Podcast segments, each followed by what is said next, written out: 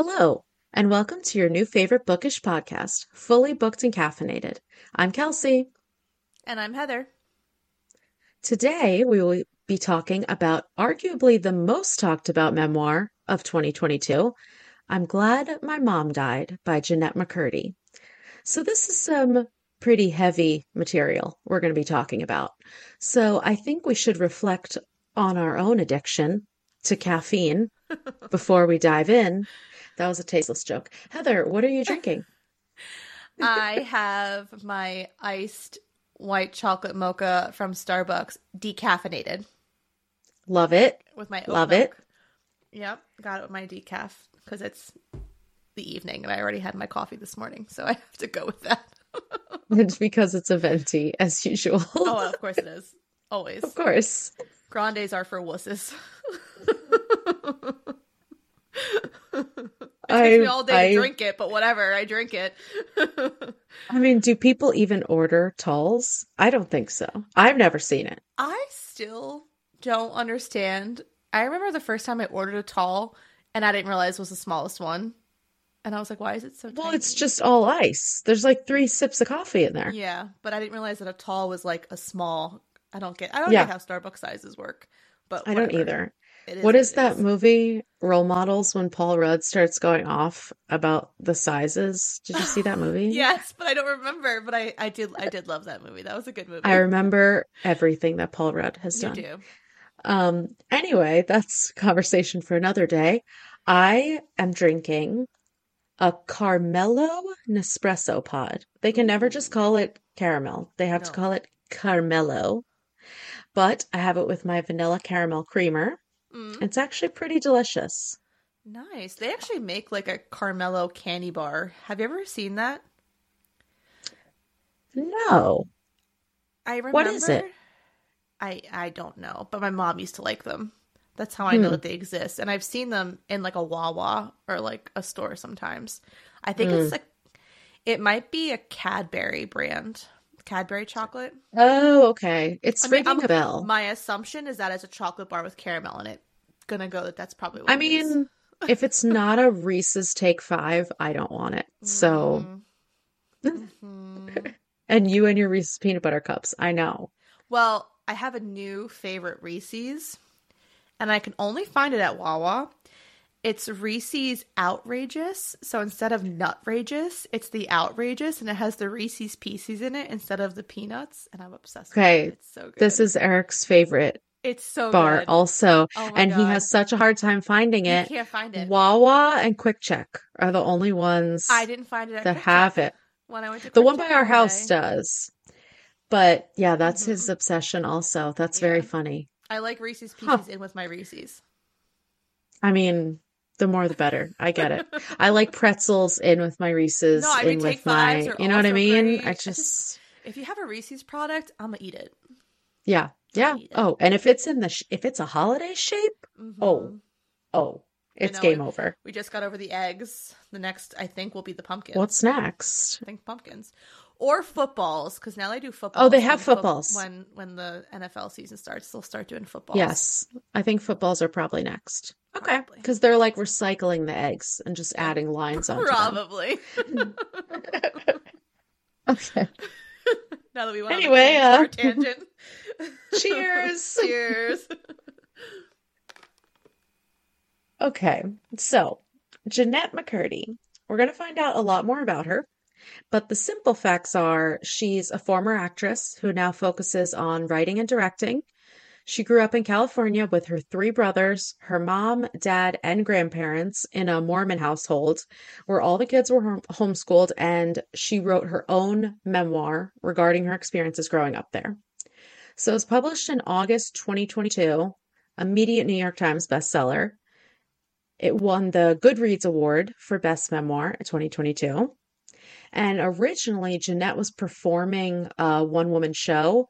It's not a comedy, not like a stand up thing, but it's basically just her telling the story that ends up in the book.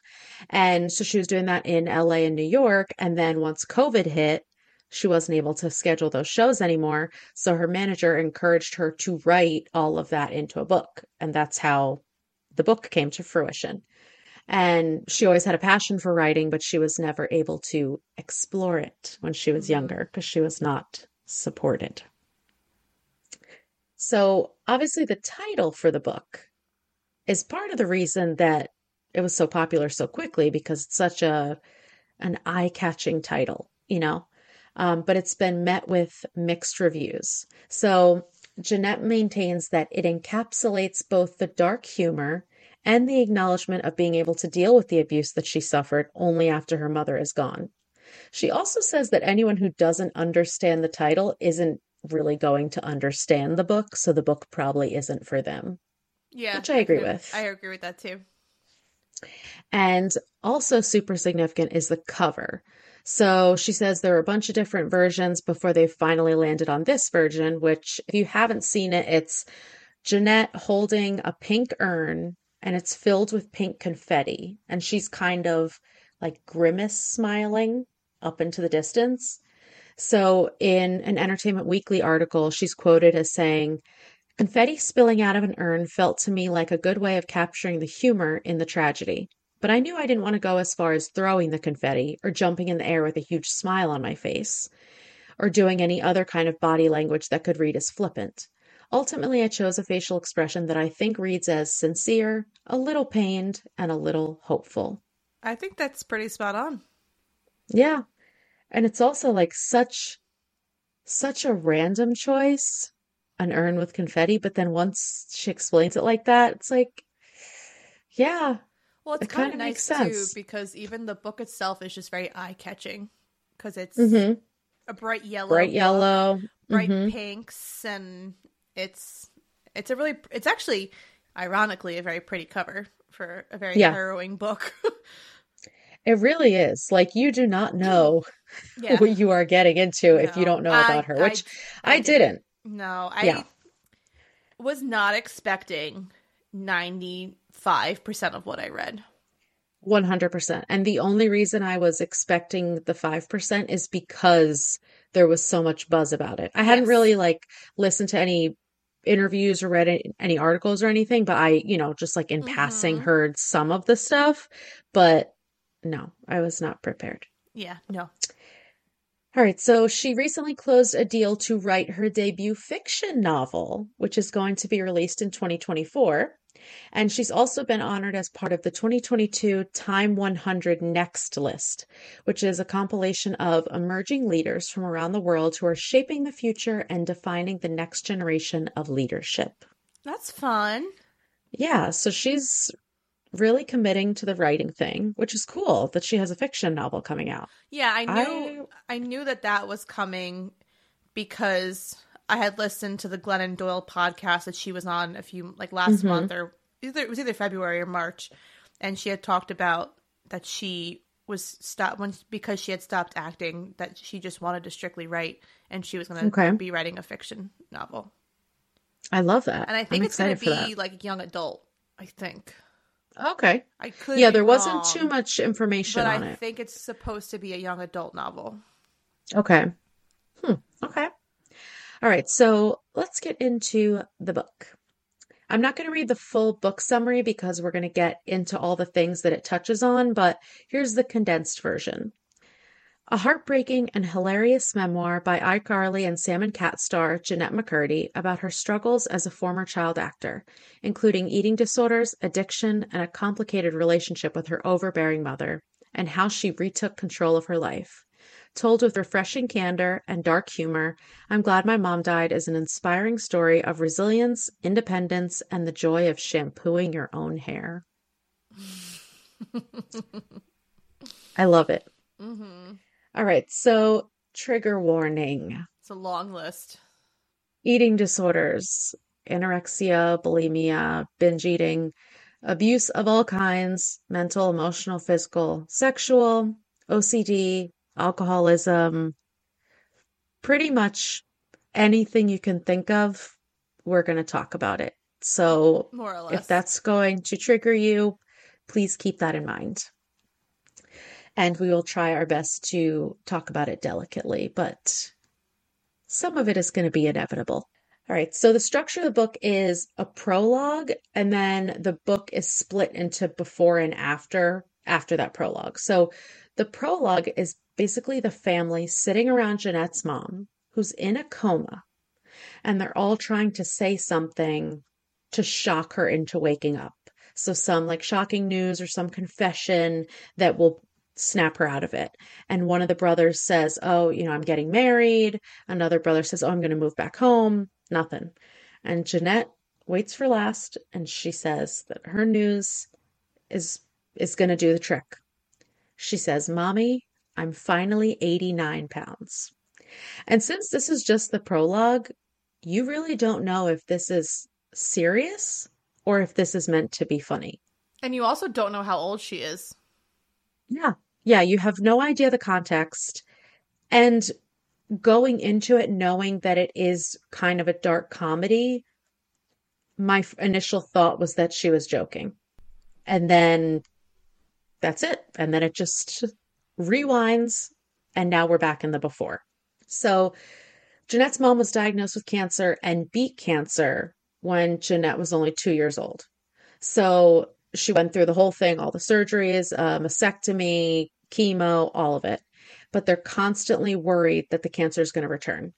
And her mom, Deborah, uses this fear and hangs it over the family's head. She plays a video every single week that shows her during her treatment where she's super sick looking and basically uses it to say, like, be thankful that I'm here because this is what could happen again. And it's almost a threat, but she frames it as, look how lucky we are. And in that moment, you immediately realize how toxic this woman is. And that is only the beginning. Like, she's literally triggering her children every week into showing them a video of her basically almost dying. Mm-hmm. it's just it's mind blowing that she would that she as a human would even want to relive her cancerous days in general. But now mm-hmm. you're gonna make your family relive it every Sunday. Mm-hmm. Why? Mm-hmm. Why? And Jennette is only two years old, so she yeah. doesn't understand what's going on. And her mom makes it seem like like makes her feel guilty about it. Like oh, she's oh, yeah. a two year old and she's like, You're not taking this seriously. Like mommy no. could die at any second. Because she was like singing like jingle bells or whatever she said. Like she's running yeah. around the house singing jingle bells because she's two years old and, and has no idea what's going on. Concept of anything. And the fact that her mom gets upset with her over that is extremely red flag behavior. yes, yes, it is. It definitely is. So her mom has some serious mental health issues. She's a hoarder, which they barely talk about. They just keep glazing over the fact that she's a severe hoarder. Mm-hmm. The kids can't even sleep in their own beds. They sleep on gymnastics mats in the middle of the living room. She's abusive to her husband in front of the kids, verbally, most of all, but she also threatens him with a knife, kicks him out of the house regularly, tells him how worthless he is, tells him how he can't provide for his family, how he's cheating on her. I mean, she has these episodes which resemble bipolar behavior, and she's just extremely volatile. And everyone just goes with it. I know, and it's it's crazy because so it's the parents, the four kids, and then her parents all living in this house and you can't really grasp obviously there's no pictures to show like the size of the house but it's clearly not very large. Yeah. Because the kids what was supposed to be the kids room now becomes like a room for the grandparents but then at one point the grandparents are displaced and they're put out in like the living room. It's mm-hmm. and i'm sure it also has to do with her hoarding issues that she's probably filling up these rooms with with trash but mm-hmm these kids and these grown adults are just kind of scattered all over this house. Mm-hmm. And they just There's like no rhyme or let her keep doing it. Like yeah. they don't say, "Oh, I need my bed." Like they're just like, "Okay, I guess now we're moving into the living room."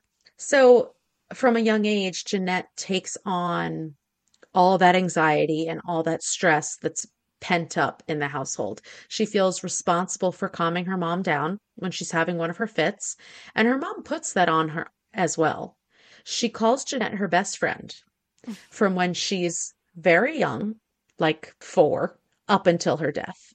She says, We're best friends. And Jennette And- is like, Yes, we're best friends. And I think that that's valid. You're definitely, I think, especially when you're a mother and you have a daughter, you definitely feel like they're going to be like your best friend. But she takes it to like a creepy level. Yeah, this is like obsessive, toxic level. level. Yeah, that's Mhm. not. I'm not saying you know. It's I'm close with my mom. I would consider her a best friend, but not to the point where that Jennette's mom is taking it. hmm And she doesn't have any adult friends. She doesn't have any friends her own age. So if your only friend is your daughter, and it's not like some Gilmore Girls situation, which, like, yes, we all think like that's ideal. Like, young mom who, you know, had her daughter super young, they're close in age, they're best friends. That's the vibe. But they each have their own lives. hmm Jennette's mom does not have her own life. No, her life more or less revolves around Jennette. Yes. So she plays favorites with Jennette. She gives her the most attention, and they're bonded in a way that everything one does affects the other one so intensely. So, in one instance where her mom is reassuring her, Jennette says, quote, I believe her. I always believe her. My body language shifts immediately. Mom has a way of doing that to me. Just as she can set my body on edge and make me rigid with fear or anxiety, she can also calm me down. She has that kind of power. And that's just such a, like, they're connected.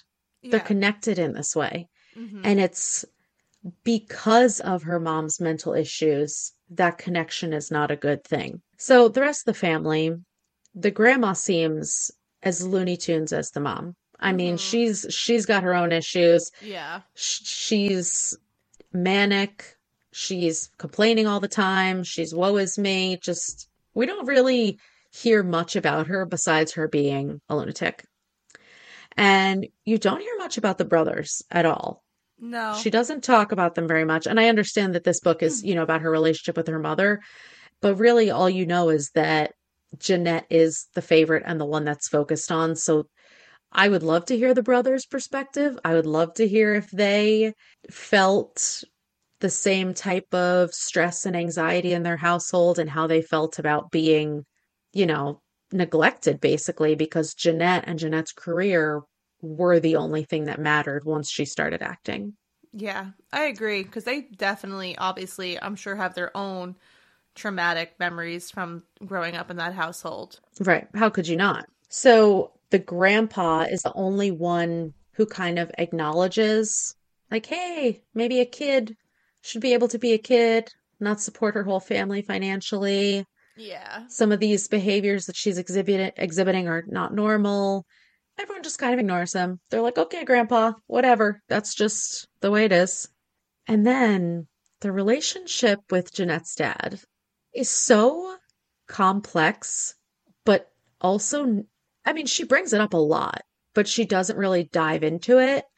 They basically have a non-existent relationship because the mom is just so controlling of him. She constantly puts him down, she constantly demeans him, and Jennette just accepts that dynamic and basically agrees with anything that the mom says because Yeah. she's five and doesn't know any better. Exactly. And and the dad is profoundly absent because he's Mhm. also working like three jobs to try to support Mhm. the family. hmm And they still then- don't have money, and she's No. kicking him out left and right. say, and then when he's home, it seems that J- Jennette's mom can't stand him, so she's just Mhm. constantly kicking him out or causing a ruckus. hmm Which is, I I would be interested to hear his side also.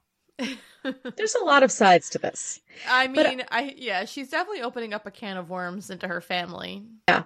Do you think that he could have had any real impact on all of the things that happened if he was more involved? No, because I think that Jennette's mom was she just exhibits these controlling behaviors and you see it just worsen as Jennette gets older. Yeah, I agree. I think even if he tried, she would have taken whatever means necessary to get him out of the way so that she could have her, you know, clear path to this relationship with Jennette. I agree. And then also when you learn towards the end of the book about her true relationship with her dad, I think that he also didn't care as much for those reasons. Yeah. That's what kind of that's what makes me wonder why he stayed. Yeah, which in a way, which we'll we'll talk to, I'll talk about it. It almost makes you look at him in a new light. Yeah, I was thinking that too. And I I mean I I obviously feel bad for everyone in this situation. He was Yeah. abused by her Oh also. my Like god, he was in a domestic abuse relationship. was Yeah. abused by this woman. Yeah. Okay, so mom wanted to be an actress, but her parents wouldn't let her. So she decides Jennette is going to live her dream instead. And she gets Jennette all excited about the idea. Don't you want to be mommy's little actress? And Jennette's like, anything mommy wants, yes. hmm So she becomes obsessed with Jennette's beauty.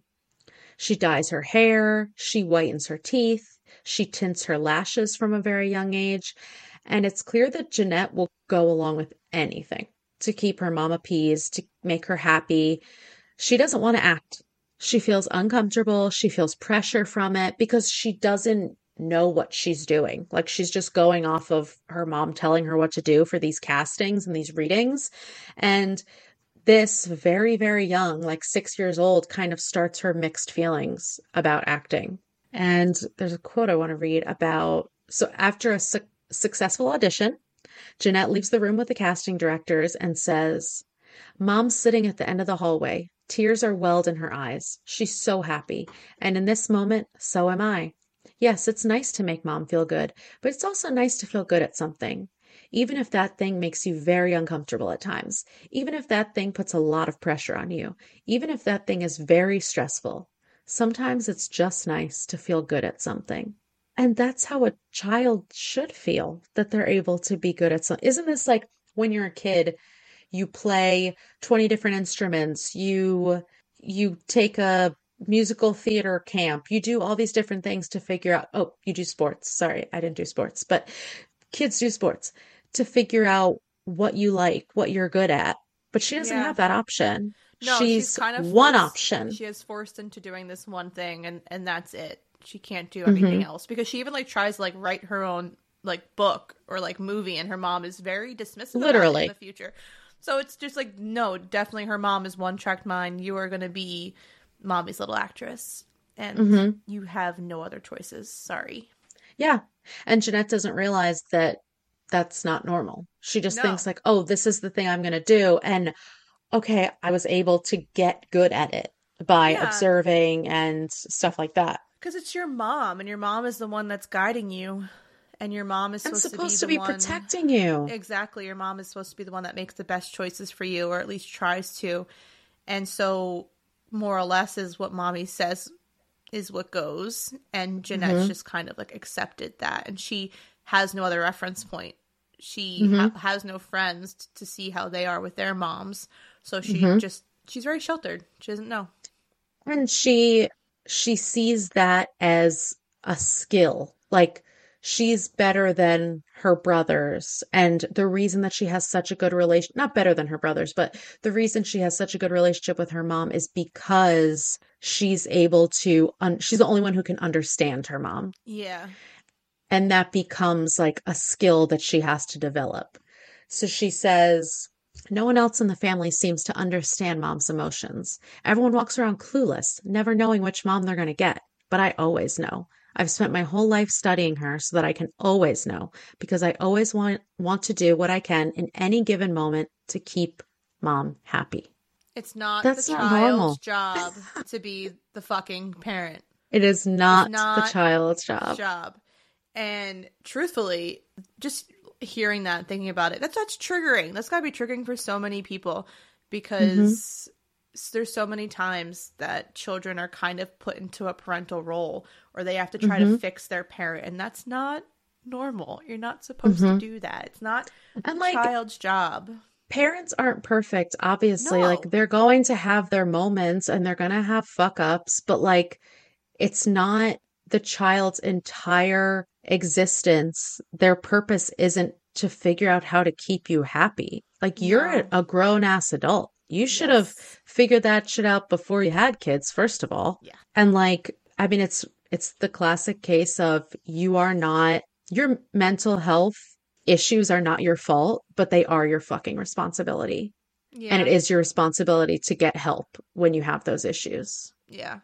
So Jennette develops OCD. She thinks it's the Holy Ghost talking to her I love because I I love it too. I love it because she hears uh, her grandpa make like an offhanded comment like I think Jennette has OCD. I think maybe she should go to a doctor, which is weird because like he's, you know, obviously an older man, he's a grandpa, and like it's crazy that he would suggest oh, maybe she should go to a doctor for this. You know, like this grandpa is woke, like he knows what's going on.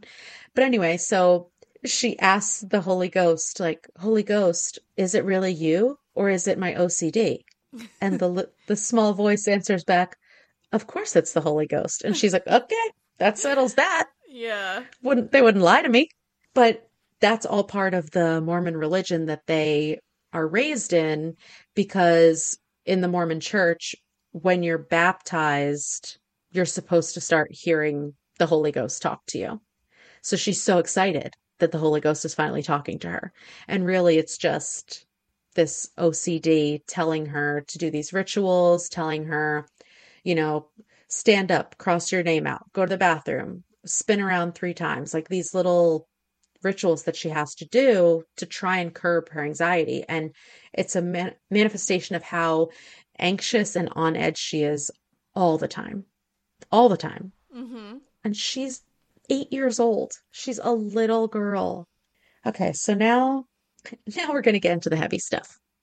Because Jennette is 11. And you know what happens when you're 11. Jennette starts to go through puberty. Yeah. And this is when she learns about calorie restricting from her mother. And she is so happy because it's another way for her and her mom to bond and for her to make her proud. And it also makes Jeanette feel like she doesn't have to grow up because if she can stop her body from developing, you know, she can make herself look younger. She never has to grow up. And then, you know, her mom doesn't want her to grow up. It's, there's no negatives that she can see as an 11 year old. I know, and it's just so upsetting to read because Jennette's, you know, going through puberty, so she's starting to grow boobs and it petrifies her because Mhm. again, she's thinking about her mom's needs and her mom's wants and she knows that in order to be a successful child star, she needs to look like a child. You can't get a mm-hmm. child acting part if you have boobs. Mm-hmm. So instead of this pivotal time in a young girl's life that should be celebrated or talked about, discussed in depth with your mother about what this mm-hmm. means to grow up, instead her mom is like, "Oh, you don't want boobs? Okay, then stop eating." That'll be Fix that. That's, that's the answer. Her mom is just taking this situation and clearly handles it completely wrong. I mean, there's Well, no absolutely. There's no, there's no other way to describe that, but it's just it's disheartening. It's Mm-hmm. just disheartening the way that she grew up. And also, I know we talked about it a little bit in our cultish episode, but this is the generational harm that is being done. This these are mothers who have been told by society that you have to be pretty and you have to be thin to actually mean something. And then they pass on that fucked up thinking to their children. And she has a mother who's passing that on and then she's in an industry that's completely focused on how you look and how much you weigh and you know how you present yourself it's coming at her from all angles and her chance. mom no not at all and not only is her mom doing it with her this calorie restrictions because because they're best friends they do everything together but she's literally teaching her how to be anorexic Yeah. and and Jennette sees it as another way to to make her even happier because she's like, okay, we're on a 1000 calorie diet. But then if I eat even less than a thousand calories, my mom's gonna be so proud of me because I'm doing even better. I'm I'm doing even better at the calorie restriction than she even taught me to. yeah, it's People start to notice. The doctor notices, someone from her dance class notices, and and she's it gets so swept under the she's rug. literally what 11 years old and 11. she's stressed about the weight that's on the scale. Mm-hmm. And if that doesn't speak volumes, Mm-hmm. Mm-hmm. about our society, and not just about her mom, about our society, about the pressure, about all of this, because it's not just about her mom. It it is because acting is all her mom cares about, but that acting world is what's putting pressure on her because she does look younger than her age and she needs to look as young as possible for as long as possible so that she can book these jobs as a younger girl. She's in a booster seat until she's like 14 years old. I know. Like she is tiny. And just even to backtrack to the doctor situation, her mom recognizes that what she's doing is inappropriate because the doctor addresses Jennette's weight Mhm. and says, you know, she needs to eat more. And do you see what's going on? And her mom is acting like, oh no, I'll definitely fix it. You know, I don't understand what's happening, yada, yada, yada. But she damn well knows what she's doing. So she's Absolutely. purposely putting her child in harm's way and And Jennette no hears about it. that. Yeah. And she's like, what do you, I, what is she saying? Like, she knows exactly what I'm eating Mhm. because she's the one telling me what to eat. Like, Jennette meals. still, yeah, she still c- cannot fathom that her mom knows that she's doing something wrong because to No. her, there's nothing wrong. Like, this is, it's getting the results that she wanted. So it's right. Exactly. And then another form of abuse that we learn about her mom helps her shower until she's 16 years old and performs exams on her entire body, including her vagina and her boobs, and just we we don't know why. We never find out why. She says that she's doing it to check for lumps and make sure that she doesn't get cancer. Okay. Yeah. And the worst part is that Jennette knows that it feels wrong and she dreads it. She dreads every time that she has to take a shower, but she doesn't actually think that her mother would do anything to harm her. So she just thinks it's one of the many eccentric things that her mom does and she just has to deal with it. And on top of that, she still bathes with her brother. Who's a lot older than her. And the brother also feels awkward about that. And again, why is the mom still washing the brother who's older than Jennette? And, uh, you know, obviously as kids, children take baths together. That's perfectly normal. It's it's how people Yeah. just how, how it is. But when you're when you have your teenage daughter showering with your older teenage son and exposing Mhm. them to just it's just it's so inappropriate. It's so Mm-hmm. And they don't have outside influence. They're homeschooled. No. The only people they know are people in the church, and they've stopped going to church by this time. Like by the time that Jennette starts booking acting jobs, they've pretty much completely stopped going to church. So they're not seeing anyone else. No, and I I don't I think that it's healthy to discuss obviously with your children the difference between women and and men body parts, but Right. there comes a point where it just becomes wildly inappropriate to Mhm. allow your children to to bathe together when they're teenagers. Once you hit a certain age, you should be independent. hmm The whole point of growing up and becoming a teenager is becoming independent and finding who you are. And her mother's stilting all her children. hmm Yeah. And for what purpose? For what? pur- what it, it's for what is control. yeah. It's It just she wants full control over everything, especially Jennette. And for them to rely on her completely. But eh, but what's fucked up is just the fact that she's washing her daughter's hair still as a teenager, and of course, basically molesting her every shower. Like there's no Mhm. there's no need for that, and there's no there's no one. Jennette doesn't know it's wrong because again, like you said, she her mom would do no wrong to her Mhm. because it's her And mom. she's a kid. Yeah. Kids who are being molested don't understand what's going on. No, and This like, person who they're supposed to trust shouldn't be doing that to them. and she she's sheltered. She doesn't know the difference. Yeah, yeah. So after this, she books iCarly, which gets super popular, but also amplifies her anxiety because she starts meeting and interacting with strangers. She's getting recognized. This is when she first starts to really acknowledge that she resents her mom, but it makes her feel so guilty. And she explains it as a fear that she might actually resent her mother.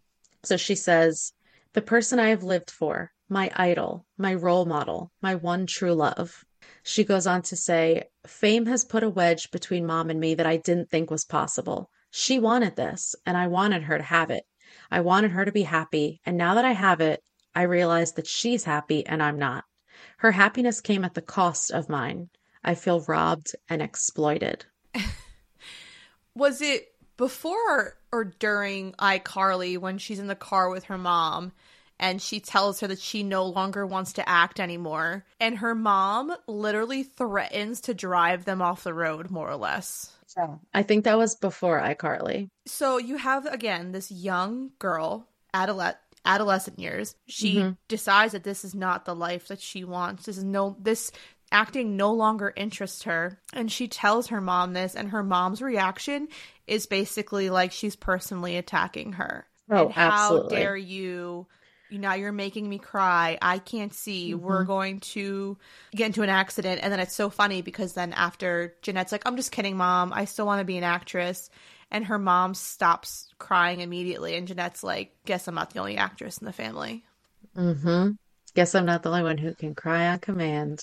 So it's just Yep. you know, it's obviously she she recognizes the toxic behavior in her mom, but she can't get herself to accept them. Yeah. And she can't fully explain it, obviously, at that age, because she doesn't even understand, like you said, what a relationship between a mother and daughter should look like, and really what any types of relationships should look like. I mean, she's thrust into this life, and now she books this show, which gets super popular, and she's stuck doing something that she doesn't even want to do. But then she just looks at the positives of it, like, oh, but mom is happy and we're making money for once. And even though she's not making very much money, they're still not having to struggle as much as they were. And it's, have you ever watched iCarly? I have not. I wasn't really big on the Nickelodeon shows when around that time. Yeah, it was kind of I late for my us. I know. I want to say my because my sister's ten years younger than me, so I'm pretty sure she watched iCarly, or at least Yeah, I've definitely seen a few episodes. I know I've seen an episode here and there, but I couldn't tell you Yeah. what happened. But I, I know who the actors are and I know the premise of the show, but I yeah, I never really really really watched it. yeah. Uh, same with me. I think we were too old for it. Yeah. I watched a couple episodes because I liked Miranda Cosgrove because she had been Mhm. on Drake and Josh. oh, But it's so ironic how Sam, Jennette's character, was obsessed with food. She's always eating. yeah. She's always eating fried chicken. She's heat- hitting people with a sock filled with butter. Like it adds this whole layer of fucked up that she doesn't even get into in the book, but it's there. yeah. And that's something that she's living every day while she's working, doing this job that she doesn't like, and seeing all it's just the irony is is gross. And I don't know. no. Anyway, Yeah, I just it's I, I remember her touching that touching on that in the book how she says this character of hers is eating all the time and Mhm. she's more or less not eating at all. So Yeah. it's- she's she's allowed to eat a little bit more once she's on iCarly because the cast is provided with food and her mom thinks that it would look weird if she wasn't eating Yeah. when everyone else is. And her mom is there all the time for all her auditions, for all of her tapings, for they're barely ever apart. And she's the only mom who is because she plays the cancer card. I was just gonna bring that up. I was just gonna say I think one of the things I hated the most about her mom is that she constantly plays the cancer card. 100%. Oh, I, we have to park in this lot because I had cancer. And oh, I can't go sit in the car because I had cancer. And Yeah. oh, I might die tomorrow, so I should be able to watch her. And like, she's doing it in a completely manipulative and disgusting way. Oh yeah, hundred percent. There's no So- boundaries. No, not none at all. They're they're never apart. They're Mm-mm. best friends. They're inseparable. So this book isn't only about her mother. There's a lot of talk about the industry and how the industry affect Jennette affects Jennette. And they talk about a man who Jennette only refers to as the creator, who we now know is Dan Schneider. yeah. And Jennette herself has seen him be emotionally abusive, flipping on a dime from charming to intensely angry. He uses words to manipulate people. And he basically promises Jennette that if she sticks with iCarly and does everything he says, he'll eventually give her her own show. Uh, she talks about a couple things specifically he did to her, like forcing her to drink alcohol, comparing her to his other actors, and inappropriately massaging her, which you have to wonder if this is the extent of what really happened or if this is what she's willing to say. I think it was just kind of to say, like, yes, this happened. Yes, I suffered from his abuse. And yes, this is all part of the trauma of being a child star. Yeah, and I think I wouldn't, not that we know her true story about it, but because she's so sheltered too and her mom is always around, it probably is hard for him to be as abusive to her as he could be to other people. That's true. But in general, if the amount of abuse that this dude did to all these young child stars is Mhm. obviously fucking disgusting. But Mhm. it's clearly messed with the mental health of so many of them. 1000%. i.e. Amanda Bynes and her Mhm. current issues Mhm. lately. So this dude, and this dude had a heavy hand in her life. She was on so many Mhm. shows. So Mhm. I can only imagine. I don't even want to. I Yeah. actually, I don't even want to imagine. I don't even want to think about it because Yeah. it's it's heartbreaking. It's devastating. So she says the creator was very clear that his offer had a contingent me listening to him, taking his advice, and letting him guide me. And even though a part of me appreciates the creator, a part of me is scared of him, and the idea that I'll have to do everything he wants is intimidating to me. So that's that's fucking scary. This is the person who holds your future in his hand. And you have seen him A pedophile.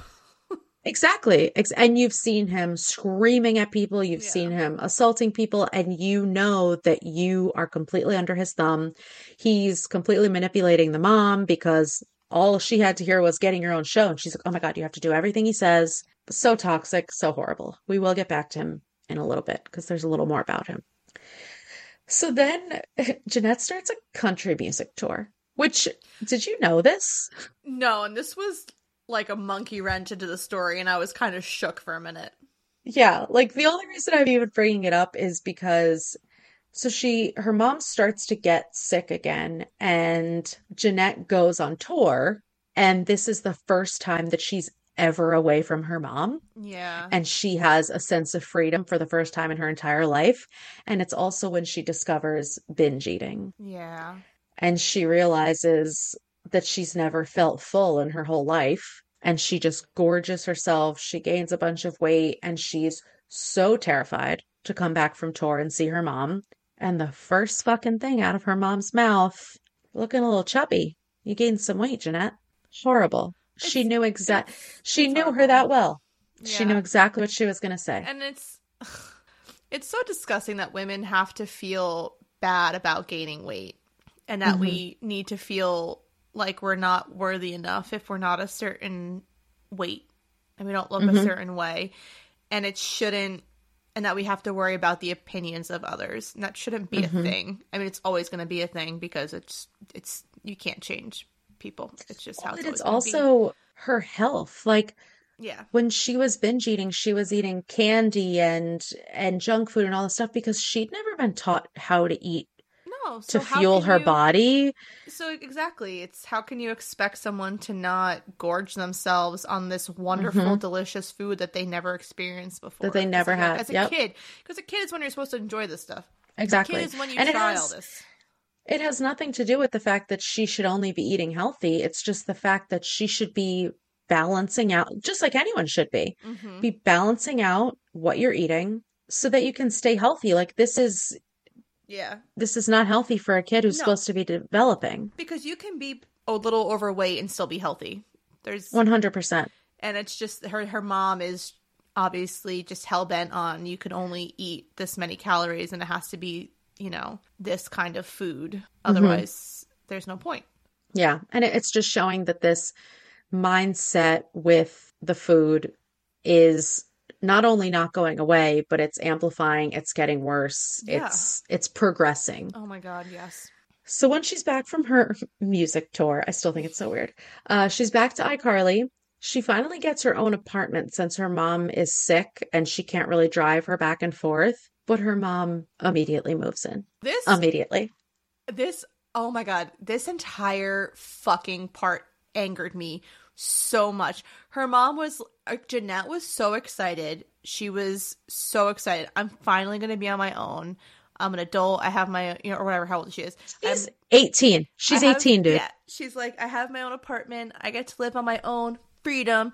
It's gonna be great. And then all of a sudden, her mom just becomes her roommate. Her mom just comes to like, her mom comes to move her in and just never fucking leaves. Never leaves. And I just can't deal with that. I cannot Yeah. deal that this this woman has the audacity to Auda- literally the audacity. doing this to her daughter. Your daughter Can't is becoming a, A minute of woman. space. Yep. No, because her mom can't be that far away from her. Like, I just, I don't know. I it's Like, like, get a fucking life. she's like a helicopter mom. She just can't let this kid go. I do want to say that throughout all of this, Jennette and Miranda Cosgrove have this really pure and adorable friendship. And Jennette kind of acknowledges how usually it's so like competitive and catty for girls in the acting space, but they never had that. And Miranda's kind of like a crutch for her throughout all of this. I agree. I think that if she didn't have Miranda, she would be way worse than what she was or would Mm-hmm. be today. Because I'm, it was Miranda was the one that was able to kind of open her eyes to the things that Mm-hmm. she couldn't see because of her mom and it was a it was a well i know that they're like not really friends anymore not for any reason specifically they're just they Grew apart. you know you grow apart as you grow older but she had a real friendship for the first time in her life and it was with someone who actually like cared about her in a way that wasn't toxic And was, like, took her pressure first- off her. yeah it was like her first non-toxic relationship in her life where Mm-hmm. it wasn't con- this person was not controlling her this person was letting her be who she wanted to be This person didn't want anything from her. no just simply wanted a friendship and it was kind of a little bit of escapism. They would Yeah. be they would just drive around listen to music have sleepovers. And you know she wasn't expecting anything from her. She was just being a friend. And it's it is so rare to hear of that especially them working so closely together and the age that they're at and the industry they're in. So i just think that that's like just a real positive It is out of this you whole would- You situation. would think that they're two female leads on a show, and you would think that the show would try to pit them against each other because that's typically Mhm. what that's typically what the male creators were doing. Because I remember on One Tree Hill, he was trying to get all of them to Oh, yeah. hate each other, and clearly they didn't. But I think that that's just the mo for those shows is to get the female characters to not like each other which i know when Mm-hmm. she says when she goes and does the show with ariana grande she didn't like her Yeah. Yeah. Oh, yeah. We'll get to that. Okay. So Jennette finally gets a boyfriend when she's 18 years old, and he is 13 years older than her. She doesn't use his real name. I know his real name, but he's a writer on iCarly. So she meets him on the set of the show, and he pressures her sexually, and their relationship is just so toxic sounding. She's paying off all his debts. He drinks all the time. They fight all the time. And this is her first boyfriend, and he's clearly taking advantage of how young and inexperienced she is. yeah And it's just why? Like, I- mean, she doesn't know what a relationship is supposed to look like. Look at the example that she has between her parents. But the fact that he stayed with her is so predatory and just gross. Well, men are just gross. That's just a, Well, well-known yes. fact. But I, you Yes, can't even you can't even fault her for this because how No, else is she supposed to know? she has no idea. She She- has no example. You know, and like you said, the pressure with the sexual inter, you know, doing anything that was sexual, and it's Mm-hmm. was this the guy that forced her to give give him a blowjob? Yeah. You know, and you clearly know And that she this- had no idea what was Here's happening. the thing, exactly. And, here, and here's my issue with this: you're preying on a young girl who's very inexperienced.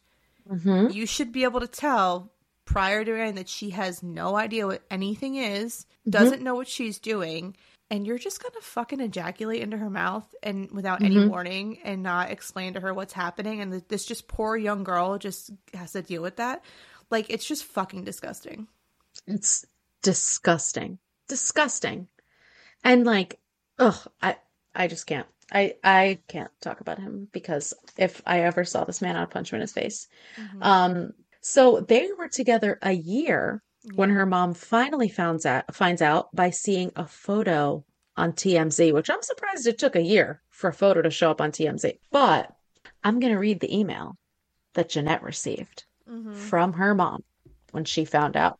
Dear Net, I am so disappointed in you. You used to be my perfect little angel, but now you are nothing more than a little slut, a floozy, all used up. And to think you wasted it on that hideous ogre of a man. I saw the pictures on a website called TMZ. I saw you in Hawaii with him. I saw you rubbing his disgusting hairy stomach. I knew you were lying about Colton. Add that to the list of things you are liar, conniving, evil. You look pudgier too. It's clear you're eating your guilt. Thinking of you with his ding dong inside of you makes me sick. Sick. I raised you better than this. What happened to my good little girl? Where did she go? And who is this monster that has replaced her? You're an ugly monster now. I told your brothers about you and they all said they disown you just like I do. We want nothing to do with you. Love, Mom. Or should I say Deb, since I am no longer your mother? P.S. Send money for a new fridge. Ours broke. so did you see the tiktok video of this where she read that on email on an interview No. with jada pinkett smith and willow smith and there was another there Oh. and their reactions were spot on Mm-hmm. like to know that your mother could write something like that to you and have again the audacity to be like also we need money because the Yeah. marriage is broken. P.S. This entire time, Jennette is supporting and helping her family financially despite not making huge amounts of money, despite paying off her shitty boyfriend's gambling debts, despite paying for, I'm sure, everything that they're doing together. And you're going to say, I disown you, send money for a new fridge? well that's what's funny. It's like how can you disown somebody and then expect them to still financially support you? It's just it's i mean it's funny. It's not funny but it's funny. Yeah, it's funny now, but imagine already just the the toxic relationship and the trauma that it's having on Jennette, and then the one person in her life who she knows is like she has to walk on eggshells with, and she opens up this email and has to see like, oh, it's just it's so disgusting that a mother could talk to their child like that. Mm-hmm. yep. And still expect something from them. yeah. It's it's wild. There's no there's no There's no rationalizing it. Yeah. it's just her Yeah. mom is this horrible fucking human being and she wants things her way and she thinks that she is the almighty and she can speak to people however she wants with no repercussions and still get what she Mm-hmm. wants that's just and unfortunately she's kind of molded Jennette to to be that for her so She's right. She's absolutely right because the first thing Jennette does is want to fix things. hmm So around this time, Jennette's mom's health really takes a turn for the worse. A surgery that was supposed to be pretty easy takes a turn and she falls into a coma. And that's where we get our prologue. But this isn't actually the end. She No, comes out of the die. coma. this bitch This has bitch has nine lives. oh my god You like cats, Heather. Um, This bitch has cat. nine lives. So she just comes out of her coma asking for ginger ale and lives to see more days. But Mhm. it's around this time that, my God, poor Jennette, she discovers alcohol for the first time. She says, I can't believe I've waited so long to get drunk. When I'm drunk, all of my worries disappear. Hating my body, the shame I feel about my eating habits, coping with my dying mother, starring in a show I'm humiliated to be a part of, it all just goes away. When I'm drunk, I'm less anxious, less inhibited, less worried about what mom wants or thinks of me. In fact, when I'm drunk, the voice of mom judging me evaporates completely. And this is so relatable in I mean this is the reason why so many people drink, not just alcoholics, people in Oh, yeah. general. Oh, It rids you I of your inhibitions. I am a poster child for socially binge drinking because it makes you feel it makes you feel like a whole nother person. Mhm. It gives you It gets rid of that outlet, yeah. judgment. It gets rid of your inhibitions. You're not scared of what people are thinking. It's freeing. Mhm. And the fact that she already has this severely deteriorating mental health, and then you add alcohol as a solution on top of that, of course it's going to be the next crutch that she clings to. Who doesn't want to have that feeling of not being judged when she feels judged every second of every day of her entire life? So, her new show, her show that was supposed to be her own show, but actually Yeah. isn't, Sam and Cat, isn't going well. Jennette hates it and hates Ariana Grande, mostly out of jealousy. And I know that, like, after the book came out, she got dragged a lot, and everyone's like, oh my God, she hates Ariana, and there's this big feud, and blah, blah. It really wasn't like that. It was mostly just that Jennette was upset with this show that she didn't even want to fucking be on. And Ariana keeps having to leave work to go perform and to go do this, you know, tour and record this or whatever.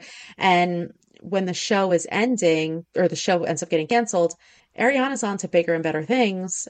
And Jennette just feels stuck and resentful because she's Mhm. always going to be known for her preteen and teenage self. And we've talked about this a lot, but that's what most child stars go through. Yeah. They're stuck in this mold.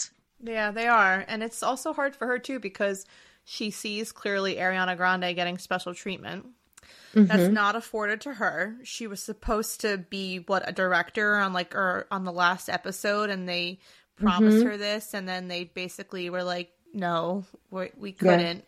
So it's just like she feels you know, it's she's kind of in a shitty position. She's doing something she hates. She's Mhm. not getting the recognition that she wants and it's no wonder she turns to the addictions that she does because she's Yeah. clearly very unhappy. and all she wants to do is escape. So towards the end of Sam and Cat, this is where the creator comes back. He's under investigation for emotional abuse, among many other things.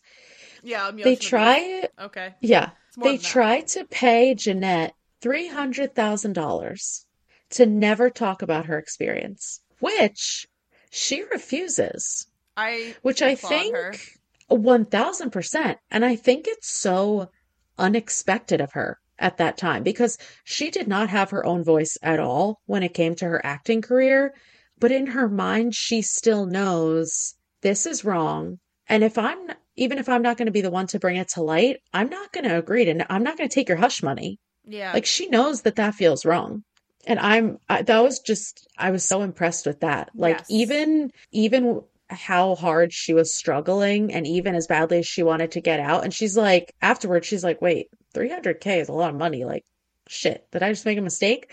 But she she does the right thing. she does. She's for the first time, like you said, she's kind of standing up for herself Mhm. and she's not allowing someone else to take control over her life for once. hmm So Dan Schneider obviously has an insane amount of successful shows under his belt.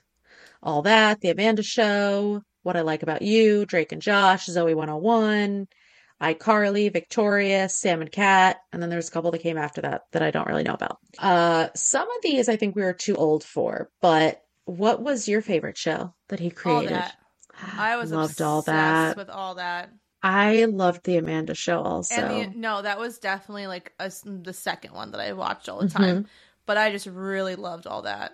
Oh, so good. So so good. hmm And Drake and Josh, I was really into because I was obsessed with Drake, which I know is bad now. But Considering that he went missing in Daytona Beach for like three hours the other day, and then he was miraculously found. I don't know. It was weird. Did you see that? and he also was under investigation for Oh, listen. Oh my god, no. The stuff with underage girls. Well, it was so But funny. yes, he went missing. Like, how long was he missing And that someone cared? Eric was like, "Why is he in Daytona Beach during spring break? He's a predator." and I'm like, "That's why he's in Daytona Beach for spring break." Literally, that's why. Oh, That was, I saw that and I was like, what do you mean he's missing? Like, I know. I was like, how'd you like- lose him? I got like an email from People News. It was like breaking news: Drake Josh is is reported missing in Daytona Beach, and then like three hours later, Drake Josh has been found. He is no longer endangered, and I'm like, what the? F-? Okay, I'm like, all right, clearly I, I don't journalism know. is I just thought, on one. yeah, I, I thought we had heard the last of him, but I No. guess but I, think guess I, I not. definitely watched Drake and Josh. Same thing. I thought Drake was was cute. Obviously, I Mhm. it wasn't my favorite, but I watched it.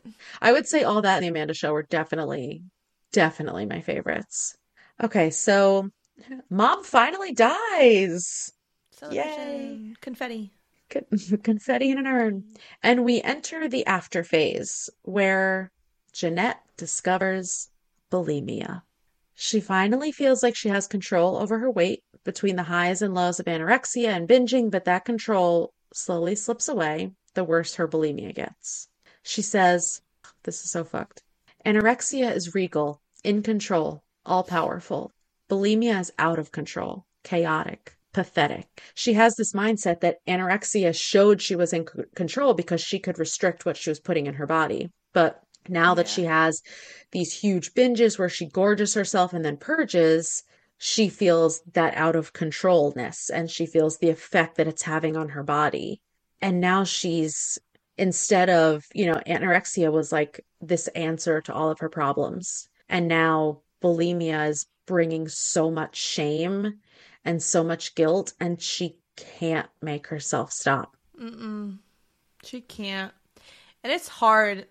Luckily, I've never experienced bulimia, but I I I know somebody who has and it's I can't imagine going through that. Yeah. It's It it's just- so hard. The fact that you think that you need to purge your body of the nutrients that you're putting into it, it's just hmm it's heartbreaking, you know? And just think about like how awful you feel Mhm. after you throw up I and like feeling that you need to do Yeah. that. I hate throwing up after a hangover. Oh, yeah. I could never imagine doing it every day of my life, Yeah. multiple times throughout the day. And that being your sense of control. Yes. Like that's, oh Yeah. my God. And I it, mean, it gets have I thought so about it worse. when you're like a kid, when you're you're a young teenager and you're impressionable and you're larger than most girls and you want to be skinny? Have I thought about doing it? Yeah, but I never did because Yeah. I was able to stop myself from doing it. But a lot of people don't have the ability to not do it; they have to Mhm. it. And she really didn't have a choice. I mean, this relationship with food in her body that started so young, and then all of these horrible things just keep Mhm. happening. It was basically inevitable. Yeah, and now she has, and it's just again, it's just so heartbreaking because she's bulimic, she's an alcoholic, she just has all these addictions, and Mhm. it's and she has no one to help her. So she falls in love with a guy who's a directing assistant on this random Netflix, but not really Netflix show that she's doing. And he gives her an ultimatum about her bulimia. So she decides that she wants to start therapy. And at first it's going okay. And then her therapist starts bringing up her childhood and her mom being abusive by teaching her anorexia. Yeah, And Jennette immediately quits therapy. She realizes her entire identity was defined by her relationship with her mother, and she never really saw that before. Like, she was so quick to defend any action of her mom's, whether it was because she was sick or she just wanted Jennette to have everything she couldn't have. She never could have imagined that there was something fundamentally wrong with their relationship. no, and she was instantly triggered when this therapist tried to bring up her childhood and how Mhm. she was raised. Because she's like, if that, if you're telling me that my best friend, that the person who shaped my entire identity was abusing me, then that means that I don't have an identity. And mm-hmm. then what do I do? And she's not ready to face that. And that's completely understandable. And this is her first time trying to seek help. Doesn't always stick the first time, No, you know? definitely not. Especially when you have that much trauma and you've Mhm. been that sheltered your entire life and being in your 20s is the first time that you try to seek help for lifelong issues. It's Mhm. going to take time. There's no way. And doesn't even have an inkling of what's causing these issues. No, Like she she doesn't think it's her mom at all. no. So of course that's gonna gonna trigger her and gonna, you know, force her to close up and quit therapy. So for every birthday since she was little, Jennette has blown out the candles and wished for her mother to live another year. And on her first birthday after the death, she reflects on how lost she feels. She says, My entire life's purpose, keeping mom alive and happy, was for nothing. All those years I spent focusing on her, all the time I spent orienting my every thought and action toward what I thought would please her most, were pointless because now she's gone. I tried desperately to understand and know my mother, what made her sad, what made her happy, and on and on, at the expense of ever really knowing myself. Without mom around, I don't know what I want. I don't know what I need. I don't know who I am. And I certainly don't know what to wish for. It's so heartbreaking. It is. Her identity was so entangled in her mother's view of her and what her mother wanted that now she's an empty shell. hmm She feels like there there is no Jennette. It's dark and sad. hmm And you can Mhm. kind of see why she takes a comedic stance on this Mhm. kind of thing because how can you not? How else are you supposed to reflect on it? You know? Yeah. Yeah. So, And I we've talked about it a little bit, but like I honestly never before reading this book could have imagined the extent of how bad her bulimia was. uh-huh. She was purging several times a day, five times a day.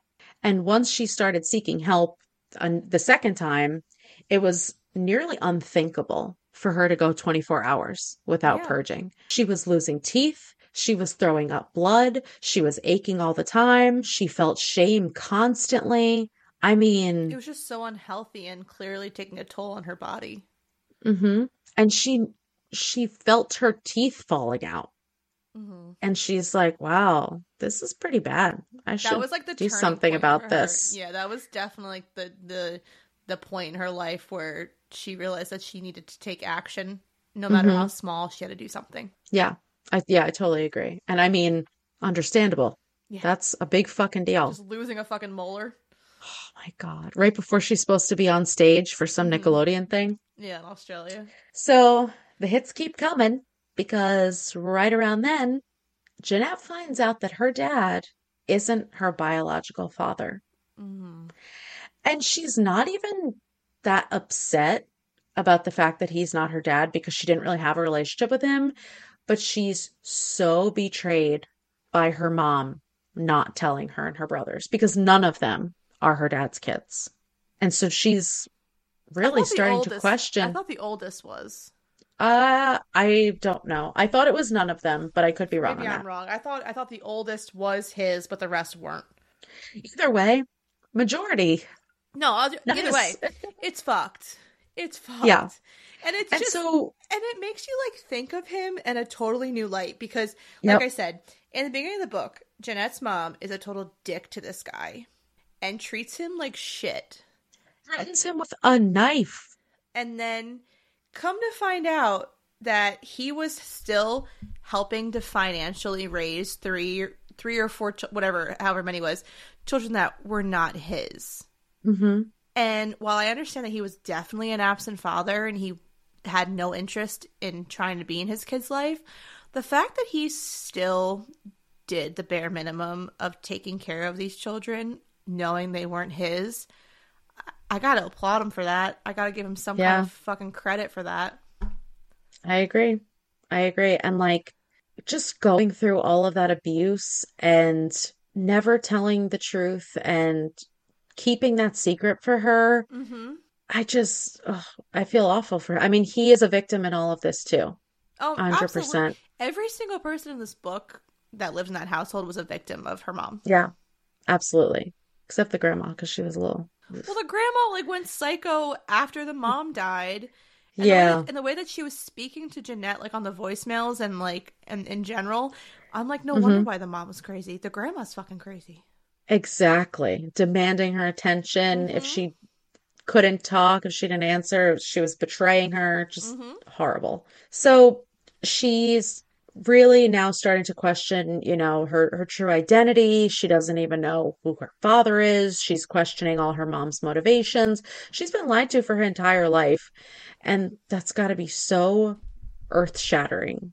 Oh yeah, I I can't even imagine that. And she's early 20s at this point. yeah. So at 24, she decides to stop acting so that she can control her own life for once. She starts with that new eating disorder specialist and she makes serious progress. Mm-hmm. And finally, after over 13 years of battling various eating disorders, she's finally taking control of her mental health. She's on the road to recovery. She's coming to, her, to terms with her mom's death and all the complications that come along with her grief. And instead of being a bulimic, she's exhibit, exhibiting bulimic behaviors every once in a while. That's how her her eating disorder specialist says it. Like she might still have slips, but she's not regularly purging. She's not falling down this rabbit hole. She's really doing the work and fixing her relationship with food, which is after 13 years, that's more than half her life. I know. I like the quote that she had said that her therapist had said, like, it's okay to have slips, just don't let it slide. Yep. Don't let those slips turn into slides. Mm-hmm. That's and that's true with any addiction. That's Agreed. true with anything that you're working on. It, it makes so much sense. It's like a really nice way to look at things. Yes, because you can't beat yourself up for having a slip up because everyone's going to have a slip up. So I want to read the realization that Jennette came to in her own words. Why do we romanticize the dead? Why can't we be honest about them? Especially moms. They're the most romanticized of anyone. Maybe I feel this way now because I viewed my mom that way for so long. I had her up on a pedestal, and I know how detrimental that pedestal was to my well being and life. My mom didn't deserve her pedestal. She was a narcissist. She refused to admit she had any problems, despite how destructive those problems were to our entire family. My mom emotionally, mentally, and physically abused me in ways that will forever impact me. When I was six years old, she pushed me into a career I didn't want. I'm grateful for the financial stability that career has provided me, but not much else. I was not equipped to handle the entertainment industry and all of its competitiveness, rejection, stakes, harsh realities, fame. I needed that time, those years to develop as a child, to form my identity, to grow. I can never get those years back. I just think it's very, it just shows her strength as a human being mm-hmm. being able to recognize all the trauma that she went through and growing from it and mm-hmm. allowing herself to grow from it instead of continuing the cycles of abuse mm-hmm. to herself. And letting herself come to all these realizations after her mom isn't here to confront and yeah. being okay with being angry and and you know having all of this resentment towards her mom when she's not here to face it. Yeah. The loss of and, her mom is probably one of the best things that could have ever happened to her. 100% because where would she be now? Who knows? And that's kind of where it leaves us. I mean this is the epitome of the horrible things that happen to child stars and luckily jennette was able to come out on the other side but every possible negative thing that could have happened happened. I mean, OCD, anorexia, binge eating, bulimia, alcoholism, social anxiety, codependency in relationships, like all of it. And in her mid 20s, she's finally seeking help and taking control of her mental health. And that's just with with no experience of what that looks like, with no roadmap of what that looks like. I I applaud her a lot for writing this book. And so since the book came out and it was so well well received, she's done a million interviews. Like she's yeah. really done a lot. Um, and she's expanded on some of the things her mother did to her. She's given more anecdotal evidence of the types of abuse. Um, we listened to the her interview on Armchair Expert, which is Dax Shepard's podcast. Uh, this interview came out in September 2022. So she talks about this in the beginning and it comes up again later, but she had all this chaos in her life and so much to worry about for so long. And now that she doesn't have that, she craves it.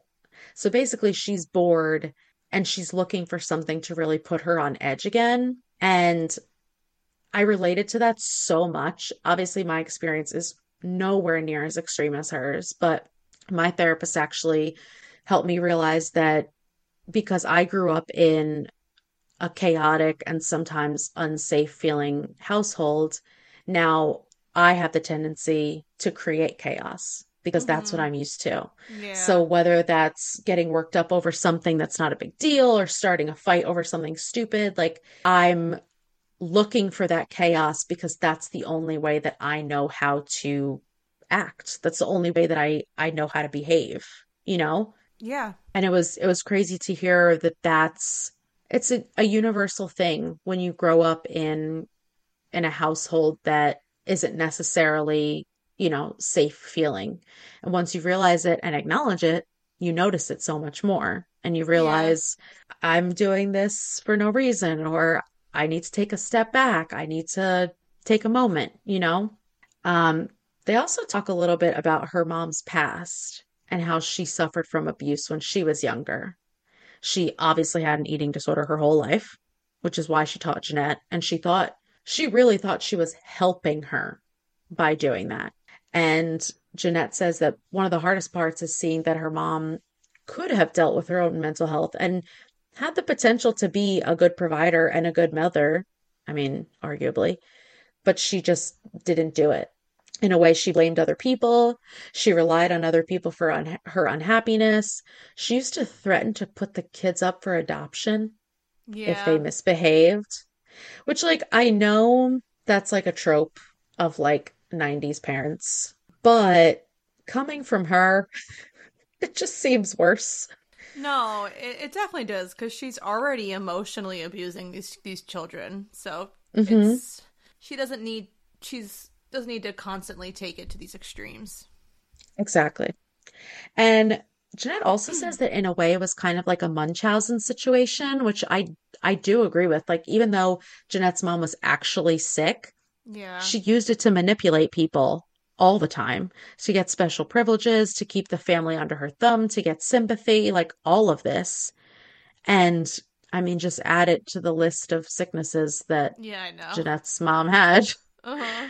I know, and then she had Um, said like her therapist told her all the the things that her mom probably was that she was definitely a yeah. narcissistic personality. She probably had a borderline personality disorder, but she never never sought any kind of help for her mental health. So of course, hmm none of these things were ever addressed. And it just goes to show if if you're able to actually get the help that you need, I'm sure things would have been a thousand percent different. I'm not saying they would hmm have been better or they would have been any different, but they would have been to be able to understand what you're going through mentally would have hmm been better than what she was experiencing. Yeah, definitely. And it's just sad that she couldn't take that accountability and she had to bring down everyone around her Oh yeah. Yeah. because she just couldn't face her own shit. No, it was. She knew what she wanted for Jennette, and as soon as she had her eyes set on that, there was just no going back. Mm-hmm. Mm-hmm. And that's the whole dynamic of family relationships. The way that they're so entwined with each other that, you know, her chaos became everyone's chaos and her mental health issues became everyone's mental health issues. And if she was happy and positive, then everyone would have been happy and positive. And it's just, especially in such a a close close knit isn't really the right word, but I mean they were such close quarters. They were Yeah. living together. You know what I mean? Um, so we find out that once Jennette started getting famous and getting recognized, her mom all of a sudden didn't like it. She started getting jealous of the fame. At first, she loved it. But then once she realized, oh, wait, we're two different people and that fame isn't reflecting directly on me, she starts to get this resentment building up, which in the book we read causes her to latch on and try to control Jennette even more. And what I liked most about this interview and some of Jennette's other interviews after the book release is just how self-aware she's become. Like Mm-hmm. she recognizes that she's switched from one obsession to another. She talks about how it was eating disorders to romantic partners. And she recognizes that even though acting is not something she likes doing, she craves that hyper stimulated feeling that it would put, you know, like put her on edge. And she says that she could potentially go back to kind of chase that feeling if she felt safe enough and if it was an appropriate opportunity. Yeah. There's just like she's not exactly closing the door on acting. Yeah. It's just kind of a jar right now with no really hopes of being open anytime soon, but eventually hmm it But it's like she's on the way to healing enough that that not necessarily is going to happen, but could possibly happen. And I feel like when she was in the midst of all this, like right after her mom died, she never would have felt that way. No, and her healing journey has been clearly eye opening for her, and I'm it's it's amazing that she's able to to heal the way that she's healed already. I I can't even I can't even fathom like just the amount of stuff that she's overcome and that she can just talk about it so publicly and and so not profoundly but like she can just acknowledge it for what it is. Yeah. Yeah, and it's just it's crazy because you think that sometimes your childhood was bad, and then you hear other people's stories, and you're just like, yeah. "Oh no, this this yours was bad." I mean, never not like, that oh. it's not that it's a tit for tat, and that it's my right. my trauma is worse than your trauma because there's no there's no fucking such thing, but it's just yeah. it's crazy that you think something that happened to you was monumental and nothing could be worse, and then you hear someone else's personal story, and you're like, okay yeah, mine was shitty, but it wasn't that shitty. Mm-hmm. And the fact of like looking at someone and never being able to fathom what they were going through. No. Like you see her on this TV show. Who the hell would ever imagine that this was going on behind the scenes? A lot of people are really great at wearing masks and hiding mm-hmm. what's really going on behind closed doors. It's just, mm-hmm. it's you kind of have to. She was clearly a good actress. clearly. All right. So, anything you want to add before we get to our strange rating system? yeah. So, it's kind of crazy reading this knowing I'm going to be having a kid in a few months. Oh, yeah. I think reading this while pregnant is was super it had a huge effect on me because you listen to this poor girl's story about what she went through as a kid, and you just now as a soon to be mother, I can't fathom doing that mm-hmm. what she mm-hmm. did to her kid. I mean, everyone's different, obviously, and it's you never know what kind of parent you're actually going to be. But my heart just broke for her because mm-hmm. no kid should ever go through what she went through. Like it just absolutely. There's no valid reason for any of it, and I think that reading this book was it just it was wild. I was like mm-hmm. my heart just broke for her the entire time mm-hmm. I read it. Now that I like am reading it's just it's crazy. My whole perception has shifted on so many things now that I'm since pregnant. you got pregnant. Yeah. yeah. I'll read stories now that have to do with like things happening to kids and my reaction now, how I feel is completely different than it was a year ago. Yeah. It's actually wild. And I just think that to see her now be the woman that she is, knowing what she went mm-hmm. through. It's it's it's amazing. It's outstanding. Mm-hmm. It's awe inspiring. She's literally like a queen. Yeah. Yeah, absolutely.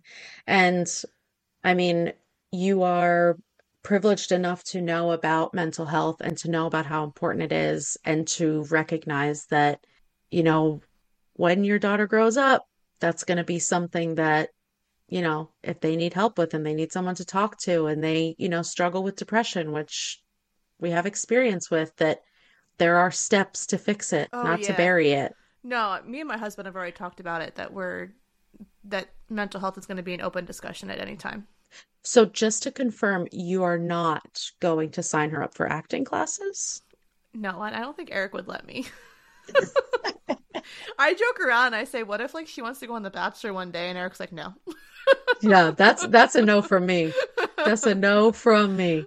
No. no. I mean, if she wants to, obviously. I mean, I used to. I one of my biggest regrets from high school is not doing theater because I was just too oh, shy. Theater can be really cool. Yeah. Yeah, and I really, really wish that I did theater and improv in high school, and I just was too. I was just too shy. I was kind of. I I myself was sheltered, mm-hmm. and so and I I was going through my own self esteem issues, and so I just my my my goal as a parent is to build this kid up to think that she's like the best and she can do whatever she wants and she shouldn't feel scared to do it because I mm-hmm. didn't have that growing up.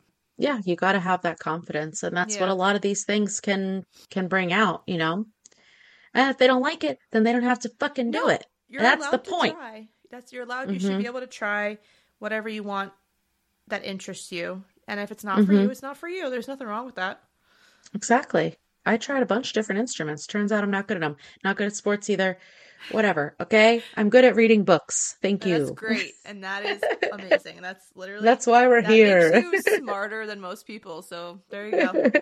Okay, so I felt a little weird rating this one just because it's such personal and disturbing material, but I think we can rate it based on how it made us feel, like we talk Mhm. about every episode. So I do have a rating scale, and no, no, no, no, no. I did not do my usual dark humor. So okay. Sorry to anyone who's missing it. You're welcome to anyone with a soul. I gave the rating scale butter socks. Oh, AKA socks filled with butter. That's that's a good that's a good rating system. See, like that's a pure rating system. I mean, not really, because, you know, like she couldn't eat butter, but you know what I'm saying. Mhm. So I gave this four and a half butter socks. I thought it was raw and devastating, but I just relate to her so fucking much with her dark sense of humor and her sarcasm and just the way that she processes all of this horror Yeah. and that she's seen herself to the other side. Like, that's how I process. I'm sarcastic, I'm dark. Like, I just found it really relatable and it was an, an easy read. It was so brave of her. I think it's amazing. I wish we got a little bit more of her after Mhm. coming to these realizations and more of her kind of success and taking her life back. But I think she has done that with like the the interviews and experiences after the book. I just wish we got a little bit more in the actual book. I agree with that. I kind of wish that there was more touched on about her experience with realizing the trauma that her mom ensued on her. Hmm Yeah, instead of like a one page realization. Yeah, which I mean, and that's you know what, that's her own prerogative. She doesn't have to tell us everything. That's it's her, it's her memoir. She can say what she wants to say, and if she's not willing to share what that part of her life, like obviously that that's completely and totally fine. But I think Mhm. that that's why I gave it four stars is because I was kind of waiting for. I wanted there was you're almost left hanging, Right. and I'm sorry, not four Right. stars for butter socks. So Thank you. Thank you. sorry, my apologies. And so I just it was great.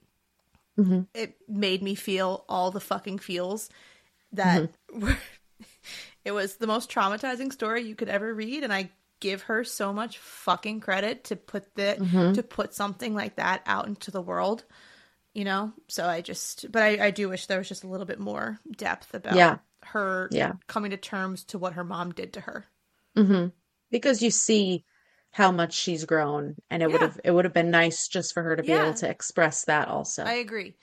Because she's doing so much for herself, and it's amazing. It's so Mm-hmm. amazing to see. And she's what she's 30. Yeah, She's I think she's 30 like years year- old. yeah. She, I think I read that too. She's like, yeah, she's like a year or two younger than us, or she's a year younger than you. Yeah. Yeah. She was born in 92. So two Yeah. years younger than me, but I'm like, holy shit. To already come to the realization of what you went through at this young age is, it's phenomenal. hmm It takes Mhm. people decades to come to terms. It takes people never coming to terms. It the takes people on their deathbeds. It's the Still not that coming to terms. That, that, that she was able to seek therapy and discover the help that she needed, and now she is who she is today. And she's obviously still Mhm. growing, and she's still experiencing what she went through. But And it's, to be secure enough in her recovery that she can write this book, have it come out, have it be so popular, do all these interviews, and know that it's going to be triggering for her yeah, and still she's doing still great. do it. Mhm. Wow, I appreciate her. All right. Anything else that we want to add? No, I think that as of right now, I have spoken all I needed to speak. I think that was thoroughly depressing, but also worth the read. yes. Yeah. Well, that's all we have for you today. If you like what you heard, please make sure to follow, subscribe, and rate and review the podcast on whatever platform. It'll really help us out a lot. If you have any book recommendations or questions for us, you can email us at fullybookedcaffpod at gmail.com. Also, be sure to follow us on social media, TikTok and Instagram at Fully Booked Caff Pod to see our upcoming reads. Thanks for checking us out. And remember, If you need us, we're fully booked. Bye. Bye.